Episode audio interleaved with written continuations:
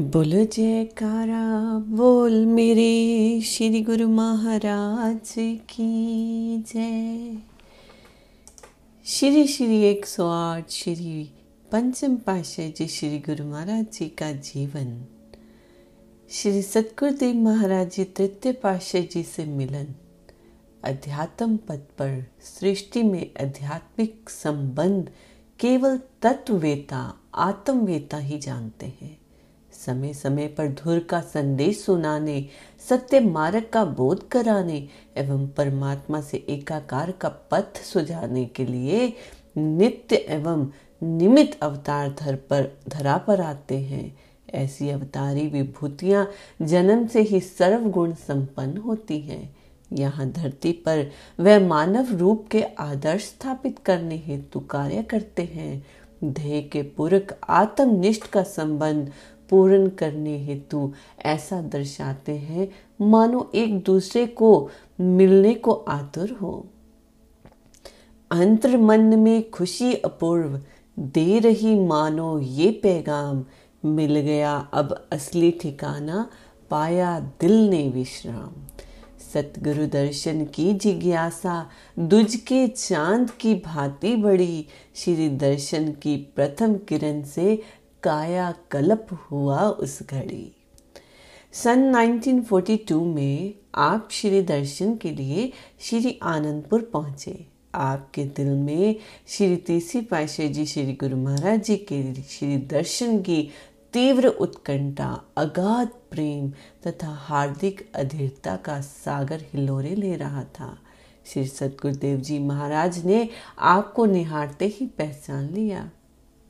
अपने ध्येय के पूरक को पाकर हर्षित हो गए। आपकी हार्दिक तरंगों ने जैसे ही इष्ट देव प्यारे प्रीतम के श्री चरणों को छू लेने के लिए पग आगे बढ़ाया, एक झलक के पाते ही समुन्दर ने तरंगों को तृप्त कर कर दिया।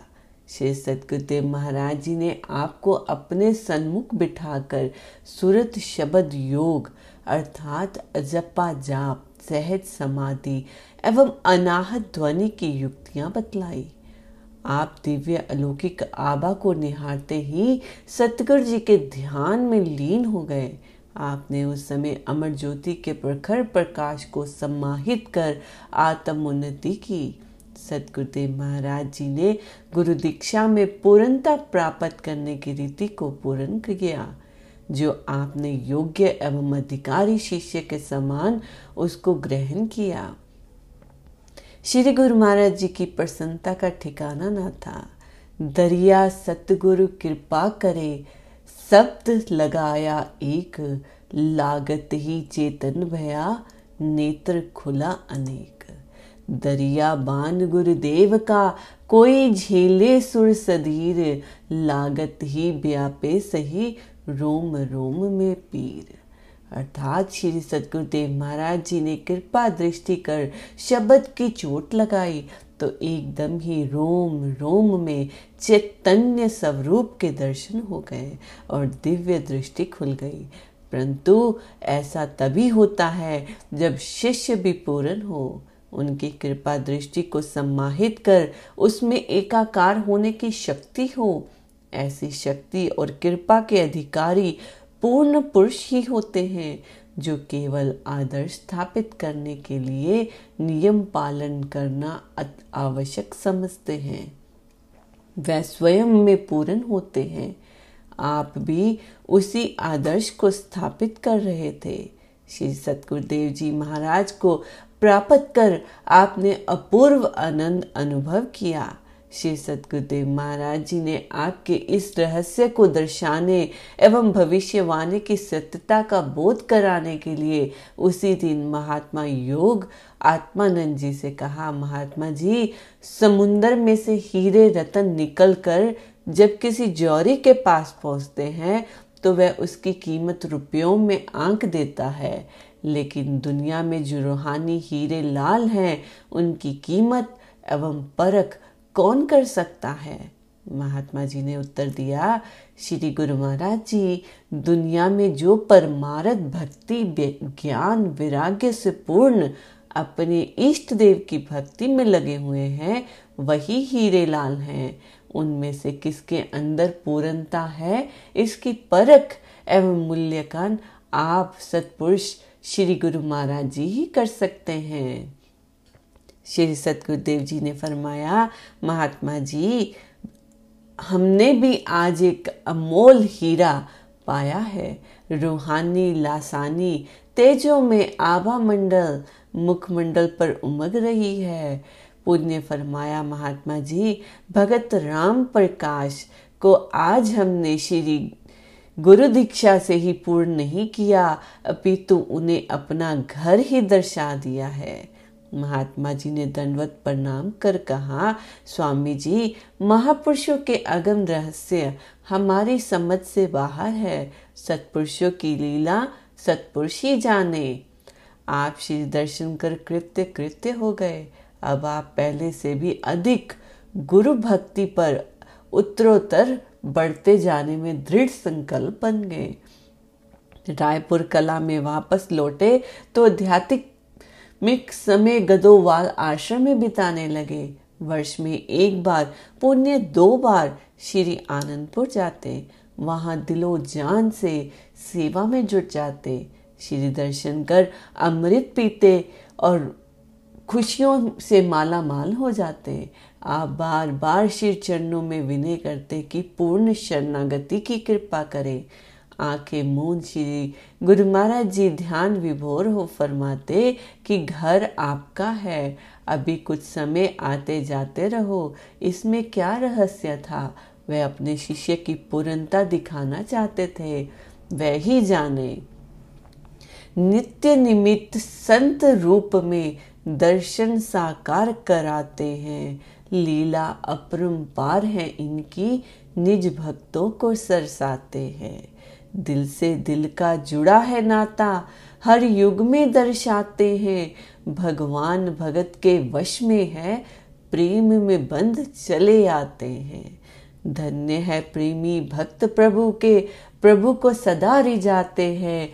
प्रभु की दिव्य लीलाओं को हृदय मंदिर में बरसाते हैं। बोलो जयकारा। बोल मेरे श्री गुरु महाराज की जय। पिता श्री का आदेश पालन। 1945 में आपके पिताजी ने कहा कि हम तीर्थ यात्रा करना चाहते हैं। आप हमारे साथ चले। आपने पिताजी की आज्ञा शिरोधार्य की और उनके साथ चल दिए। पहला पड़ाव काशी में था। काशी में अधिकतर मंदिर शिव जी के हैं। काशी विश्वनाथ मंदिर आध्यात्मिक विख्यात पूजा स्थल है। आप पिताजी के साथ प्रातः जाते और गुरु शब्द के ध्यान में लीन हो जाते। मंदिर में पूजा अर्चना जैसे भी पिताजी कहें, कर लेते। परंतु रोम रोम में श्री सतगुरुदेव महाराज जी के दर्शन बस चुके थे। आप सब में उसी छवि को निहारते। काशी में रहने वाला और भगवान शिव पर पूर्ण आस्था रखने वाला एक भगत था। वह प्रातः नित्य नियम से मंदिर में शिवलिंग पर जल चढ़ाने आता था। आपको वहाँ समीप बैठे देखकर उसकी आत्मा प्रफुल्लित होती और ध्यान आपकी ओर खिंच जाता।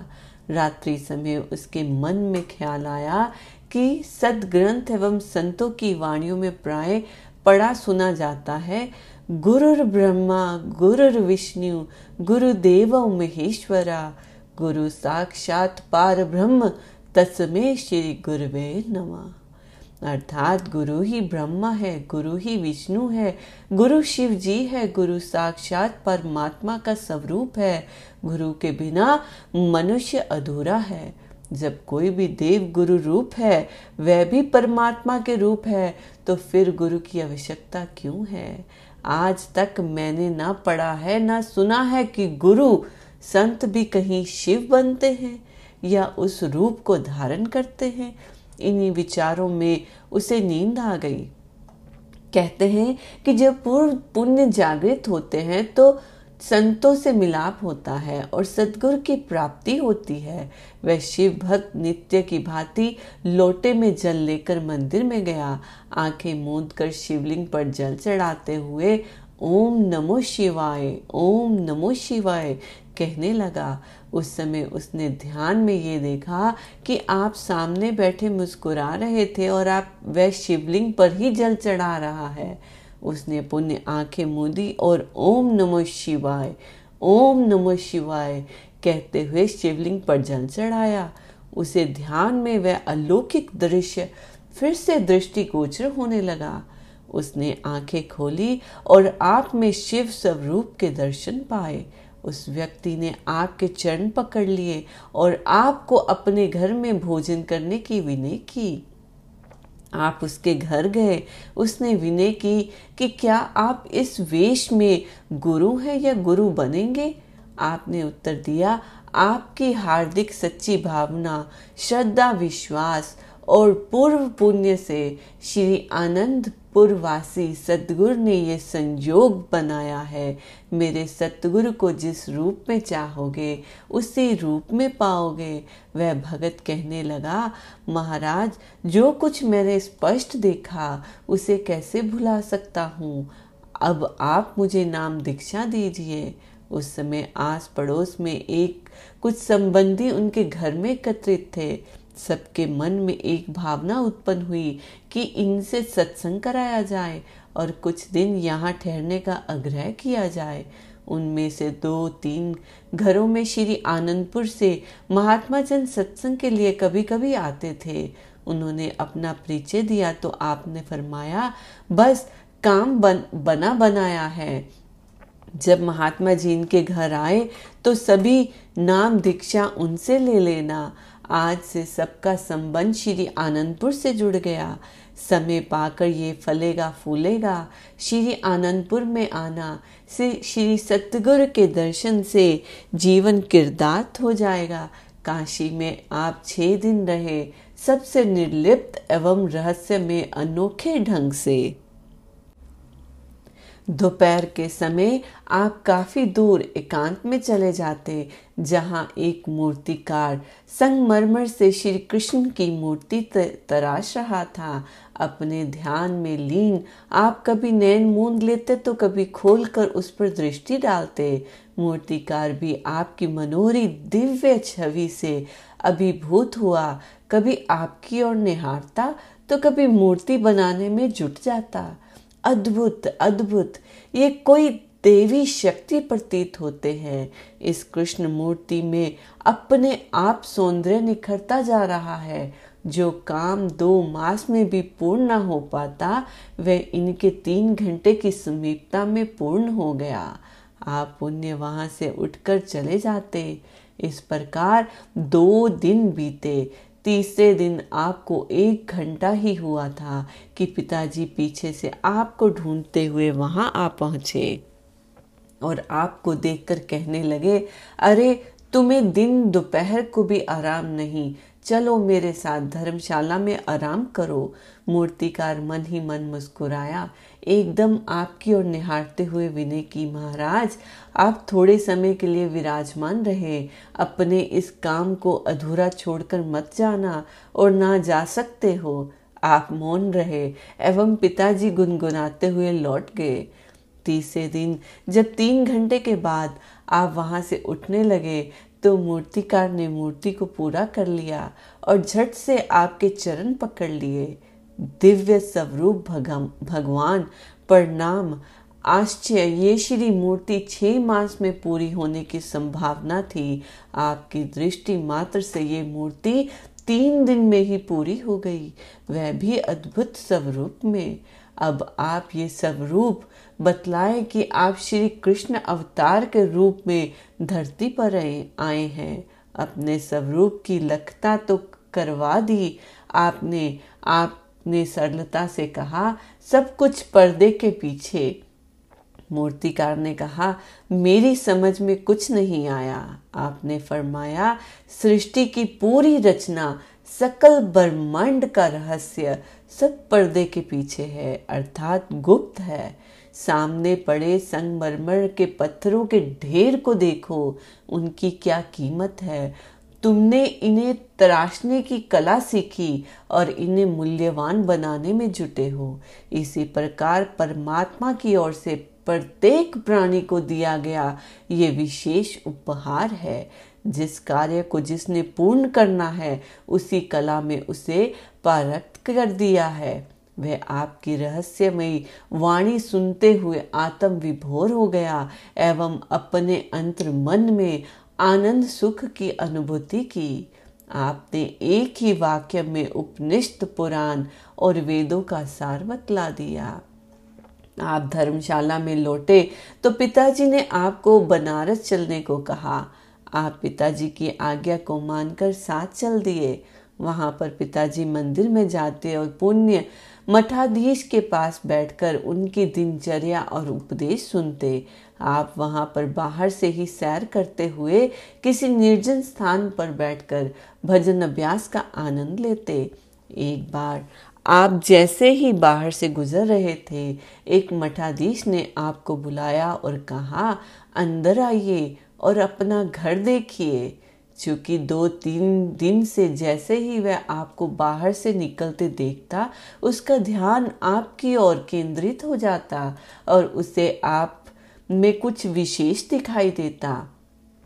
आपने मठ में प्रवेश करते हुए उससे कहा, अंदर आइए, केवल हमें ही अंदर नहीं आना है। आप सब इसी कार्य में लगे हैं। हमारा अपना काम अपने अंदर आत्म दर्शन है। इसी कार्य में संलग्न रहना ही परम कर्तव्य है। वहाँ पर अंतर्दृष्टि से पारखू एक दिव्य पुरुष ने प्रवेश किया। मठाधीश को संबोधित करते हुए कहा कि आप जिन्हें घर की राह दिखा रहे हो, ये तो संसार को निज घर की राह दिखाने के लिए अवतरित हुए हैं। ये निर्बद्ध है किसी के बंधन में नहीं बंधेंगे और ये भविष्यवाणी करते हुए वह अलोप हो गए। मठाधीश और पिताजी ने इसका भेद जानना चाहा। आपने कहा हाँ श्री आनंदपुर हमारा अपना घर है। श्री सतगुरुदेव जी महाराज कुछ जानते हैं। हम अपना कर्तव्य पालन कर रहे हैं। पिताजी ने कहा, बेटा, तू ही जाने कि किस कर्तव्य को पूरा करना है। हम तो तीर्थ यात्रा में भगवान के गुणगान एवं कथा कीर्तन का आनंद ले रहे हैं। बनारस के पश्चात आप अयोध्या के, वहाँ भी सबसे न्यारे बन स्वयं को कहीं भी मंदिरों में प्रकट नहीं किया। आपको सत्संग उपदेश देना या कहीं उपदेशकों के समीप जाना अधिक नहीं सुहाता था। जहाँ कहीं रामायण कथा अथवा सत्संग प्रसंग चल रहे हो, वहाँ कुछ समय बैठ जाते। इस प्रकार कहीं पाँच दिन तो कहीं सात दिन साथ निभाते रहे। एक दिन प्रातः आप सरयू के तट पर सैर कर रहे थे। एक बुज़ुर्ग ब्राह्मण लाठी के सहारे चलता हुआ आपके पास पहुँचा। चरणों पर मस्तक धरा और विनय की, वाह राम जी, रूप तो अपना प्रकट कर अंतर मन को हर्षा दिया। परंतु धनुष्य बाण लक्ष्मण और सीता जी को कहाँ छोड़ आए? अकेले ही सैर कर रहे हैं। आपने फरमाया, ब्राह्मण देव, केवल आपके लिए ही हमें तीर्थ यात्रा पर आना पड़ा है। याद करो, आपकी विनय पर हमने आपसे वादा किया था कि आप कलयुग में दर्शन पाकर निर्वाण पद प्राप्त करोगे, सो अब घर में जाकर इसकी चर्चा मत करना। भगवान किसी न किसी रूप में हर युग में प्रकट होते हैं। भक्तों एवं प्रेमियों के साथ उनकी भावना रूप लीला करते हैं। वह ब्राह्मण आत्म विभोर होकर घर गया। उस दिव्य स्वरूप को हृदय में अंकित कर तीसरे दिन परम धाम सिधार गया, जहाँ योगी ऋषि मुनि पहुँचने के लिए ललायत रहते हैं। इसके पश्चात आप अभी लखनऊ पहुँचे थे कि आपने पिताजी से कहा कि हमारा दिल इन तीर्थों से भर गया है। अब हमारा श्री आनंदपुर जाने का मन है। आगे गया आदि कहीं भी जाने की को मन नहीं है।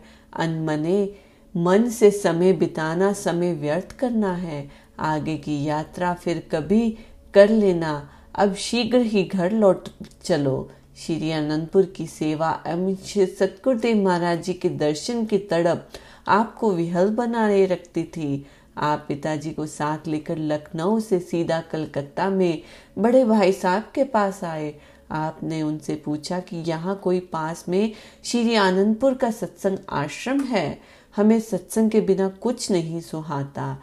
ऐसा लगता है कि मानो हम अपनी किसी निजी पूंजी से वंचित हैं। अब हम सब कुछ समय श्री आनंदपुर में जाकर श्री दर्शन एवं सत्संग लाभ प्राप्त करेंगे। आप श्री आनंदपुर से श्री दर्शन करके मियामी रूपपुर, लाहौर छावनी में लौट आए। अब आप स्वतंत्र होकर जब दिल चाहता गदोवाल चले जाते, श्री आनंदपुर में अधिक समय श्री सेवा में लगाना आपका नियम बन गया।